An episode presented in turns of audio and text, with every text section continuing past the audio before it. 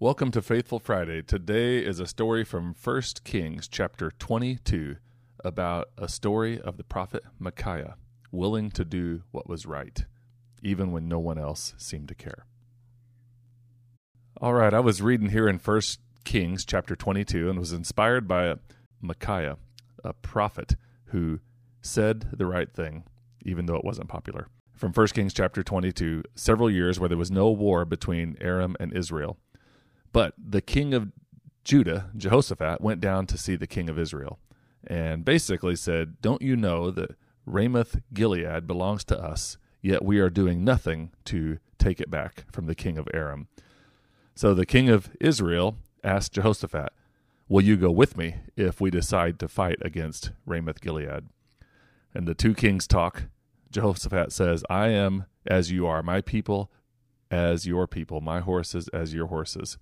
But he also added this First, before we go, let's seek the counsel of the Lord. So the king of Israel brought together all the prophets, 400 men, and asked them, Shall we go to war against Ramoth Gilead? Or shall I not go to war against them? All 400 answer positively, Yes, go to war. The Lord will give the victory to the king. And then Jehoshaphat asked, Is there no longer a prophet of the Lord of whom we can inquire? So I'm not sure who these 400 prophets were. Maybe they they were uh, you know from the other nation or whatever the case was. He asked if there was a prophet from the Lord.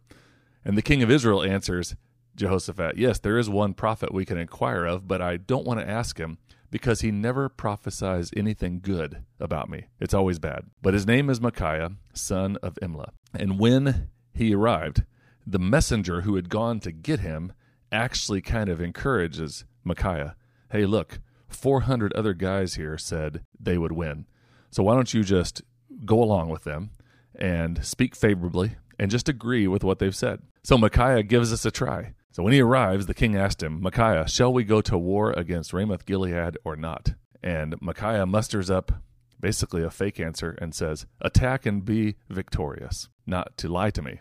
I want to let you know that you need to tell me the truth. Swear that you'll tell me the truth. And then Mike, Micaiah kind of changes his answer and basically says, I see this coming to a terrible end. Everybody's going to be scattered. Everybody's going to go back to their own homes, and you're going to lose this war. That's what the Lord says. Not only are you going to lose the war, you're going to die fighting this battle. So the king of Israel turns to Jehoshaphat and said, Didn't I tell you that he never prophesies anything good? They basically slap him in the face and they concoct a plan to go to war. The king of Israel is definitely a little scared about this, so he actually says, Let's trade places. He tells Jehoshaphat to wear the kingly garb, and he is going to just ride in a chariot like a regular armed person. And so they head out into battle. The king of Aram comes from Ramoth Gilead. They see the person dressed in kingly garb, assume it's the king, but when Jehoshaphat cries out, they realize he is not the king. And then the Bible gives this one line, and that is somebody shot a stray arrow that somehow went between the sections of armor in the king of Israel's chariot. He asked his charioteer to turn around because he was wounded. They drove off, heading back toward their hometown. And in the process of that day, and from bleeding, the king of Israel dies.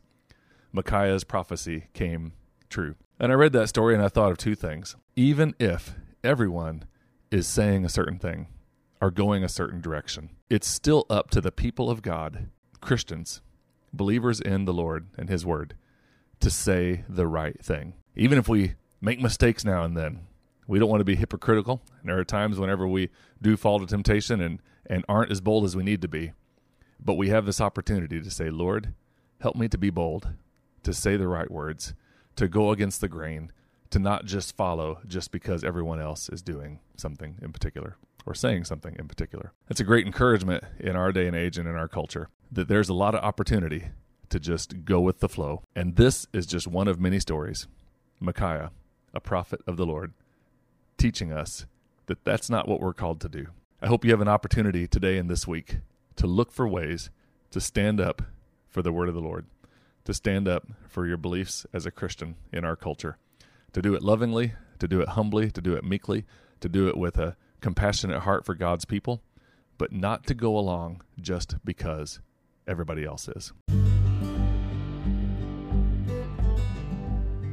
Thanks again for joining us on this episode of Faithful Friday on the Go Harvest podcast. You can find out more about the podcast by going to the show notes or visiting us at harvestministryteams.com. Thank you so much for rating and sharing. We're thankful for you.